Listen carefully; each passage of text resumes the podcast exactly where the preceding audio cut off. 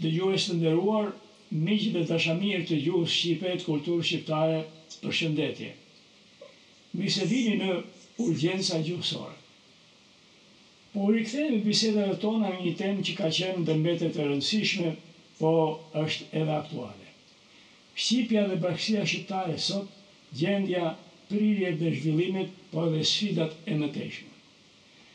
Së pari, dëshiroj të theksoj se gjuha është pjesë themelore, është shprehësja më e dukshme e identitetit kombëtar, është tipari themelor më kryesor i mbijetesës sonë si komb.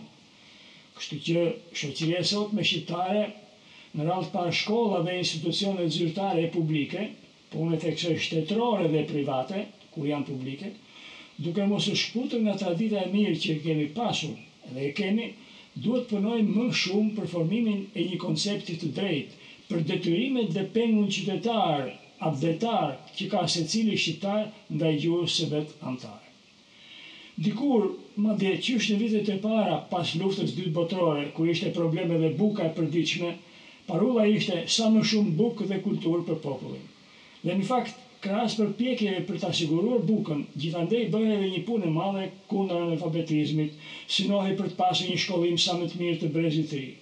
Sot bukë e gjellë kemi më shumë, por problemin e bukës e kemi zgjidhur, kurse pjesa e kulturës, sidomos e asaj që quhet kultura e gjuhës, etnografia e ligjërimit zyrtar e publik, nuk është zgjidhur, ashtu si duhet. Kemi dhënë shenja të pafalshme të një kulture të ndërprerë, sikundër e ka cilësuar me të drejtë një studiuese dhe përkthyese e njohur. Shteti dhe institucionet shtetërore, përgjithësisht publike kanë mbajtur një qëndrim të mefshët, e ndonjëherë edhe dukshëm mospërfillës ndaj të shkruarit e të folërit të shqipes në zyrat e shtetit, në institucionet botuese, në gazetat, në revistat dhe në fjalën publike. E kam thënë e shkruar edhe herë të tjera se për fat të keq ka më se njëzet e pesë vjet që kujdesi i shtetit dhe institucioneve shtetërore ndaj botimeve, kumtimeve zyrtare ka shkuar me hopa, pastaj ka rënë në mënyrë të pafalshme. Ka pasur shthurje, mungesë të disiplinës gjuhësore të shtetit, prej nga ka ardhur edhe kjo gjendje pakujdesie, ta themi gati masive ndaj gjuhës së shkruar e të folur, në zyra, në botime, në të gjitha gazetat, në radio, në televizion. Shkruhet e flitet dosido, me gabime, me shkelje të rënda të normave drejtshkrimore, me fjalor të varfër, shpesh edhe të pakrehur nga fjalë të rënda e të papërshtatshme për burokracinë zyrtare, qoftë shtetërore, qoftë private. Jam i mendimit, po edhe shumë të tjerë e kanë shprehur, ka ardhur koha të zgjohemi nga përgjumja, ta mërgojmë këtë situatë pakujdesie e shthurjeje të qëndrimit ndaj shqipes. Fjala publike, që nga mjediset më të thjeshta, në zyrat e shtetit e deri në Kuvendin e Shqipërisë, ka shenja të qëndrimeve krejtësisht të papranueshme për kulturën e një vendi që mëton të jetë demokratik e të hyjë në Evropë. Fjalët e huaja të panevojshme, terminologjia e pasaktë dhe deri fjalët e pista e ligjërimet krejt të pagdhendura kanë pasur vend aq shpesh sa ua kanë neveritur shqiptarëve edhe politikën, edhe funksionet zyrtare të shtetit.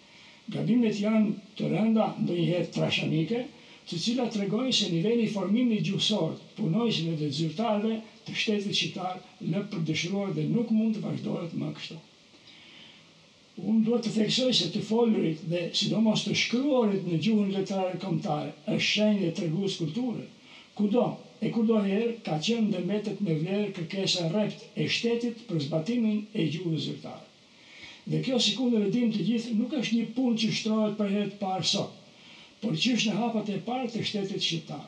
E kam përmendur këto kohët e fundit sepse më dhemb shpirti kur shoh sa gabime bëhen këtu e njëqind e gjashtë vjet më parë, në mbështetje të vlerësimit për pranimin e gjuhës shqipe si gjuha, gjuhë të shtetit shqiptar, Nga qeveria e Ismail Qemalit jepet pohimi i dorëmbarë i këtij shtetari e diplomati të shquar me këto fjalë të cilat, cilat po i lexoj ashtu si janë shkruar në gazetën Përlindja e Shqipnisë të vitit një mijë e nëntëqind e trembëdhjetë Pas dëshirës dhe në emër të zotnisë së tij, kryetarit të qeverisë, botojmë këtë lajmim.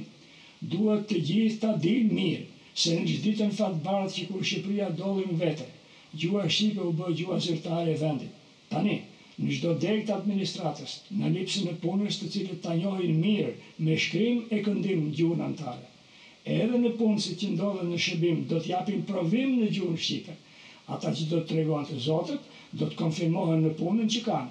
Ata që nuk do të dinë mirë gjuhën shqipe, do të mund të kërkojnë kohë që ta mësojnë në qoftë se kanë dëshirë të mbeten në shërbim. Pra, Ky lajmim, kjo kërkesë që ishte në fillesat e një qeverie të re të Ismail Qemalit, me gjithë problemet që kishte në atë kohë, është shumë e rëndësishme, jemi njëqind e gjashtë vjet të vonuar për ta zbatuar ashtu si duhet. Ai synim i mbarë i qeverisë së parë shqiptare na ka shtyrë, na nxit Në të gjitha qëndrimet, vlerësimet e shkrimet tona për mbrojtjen dhe ruajtjen e gjuhës shqipe në veçanti nga shteti, nga krejt shoqëria shqiptare. Gjuha e njësuar, zotrimi i mirë i gjuhës së përbashkët për të gjithë anëtarët e një bashkësie kombëtare, është kërkesa e parë e formimit arsimor të shtetasve. Edhe në vende e në kombe të mëdha të Evropës, po të përmendim vetëm ndonjë rast, për shembull, qëndrimin pohues, mbrojtës e qartësisht të shpallur që mban Franca për gjuhën e vet. Si shembull mund të sjellim një prej raporteve të viteve të fundit, të Défense de la langue française, viti dy mijë e shtatëmbëdhjetë, që i drejtohet parlamentit francez, ku jepet vlerësim zyrtar i gjuhës frënge, dhe quhet ajo pilier de notre culture et un ciment de notre société, pra një shtyllë e kulturës frënge, dhe parashikohen detyrat dhe masat që Ministria e Kulturës i drejton parlamentit francez për t'i pasur për t'i miratuar. Kështu veprohet në Britaninë e Madhe, kështu veprohet edhe në shumë vende të tjera, bile edhe në vende të që i kemi fqinj në Maqedoni, në të gjitha vendet që janë, edhe në Greqi, edhe në Itali. Gjuha e shkruar dhe e folur që vjen nga lart, domethënë nga ata që përfaqësojnë shkollimin, shtetin, mediat, qendrat shkencore dhe universitare, mbetet kurdoherë edhe model në ecjen përpara, i prin zotërimit të shqipes standarde. Njerëzit Shpeshherë nisen ta shkruajmë kështu apo ta themi ashtu mbi bazën e asaj që dëgjojnë ose që shohin të shkruar, që dëgjojnë nga ata që janë lart, nga politikanët, nga deputetët, nga njerëzit e pushtetit dhe nga gazetat, nga revistat, nga ato që lexojnë, si dhe nga folësit e radiove dhe të televizioneve përkatëse. Prandaj, të gjithë sa janë, deputetë, ministra, drejtorë drejtorish, diplomatë, nuk duhet të flasin dosido. Ata përfaqësojnë shtetin, përfaqësojnë elitën e një vendi. Prandaj, kurdoherë, para se të flasin, para se të shkruajnë në mënyrë të veçantë, duhet të maten dhe të vlerësojnë jo vetëm çfarë do të thonë, po edhe se si do ta thonë. Dhe kujtojmë se latinjtë të mençur e thoshin një fjalë shumë të bukur, Non licet Jovi, quod licet bovi. Po ta kthejmë shqip do të thotë nuk u lejohet Zeusit ajo që i lejohet buallit. Domethënë atyre që janë lart, atyre që drejtojnë shtetin, që drejtojnë institucionet shtetërore, që drejtojnë Kuvendin dhe të tjerë dhe gazetarëve dhe Të gjitha atyre që kanë pra në mundësi që të t'u flasin masave dhe t'u japin një model, duhet që ata ta dinë që duhet të kenë parasysh se do të kenë shumë imitues. Dhe kjo nis që nga mënyra e të folurit. Si flasin njerëzit e mëdhenj, përpiqen të flasin njerëzit e vegjël.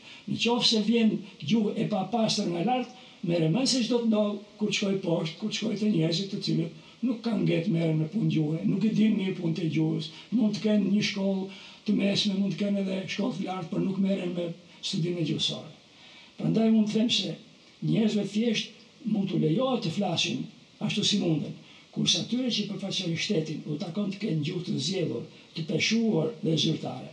Pra nuk është aspak një kërkesë e kotë që të kërkohet që punonjësit e administratës shtetërore, të gjithë ata që merren sot, me shkrimtari të japin provimin, të dinë gjuhën shqipe, ta freskojnë atë me anën e provimeve dhe padyshim që të folurit me sllogane, me përkthime të gabuara është shenjë e cektësisë mendore, është mungesë kulture.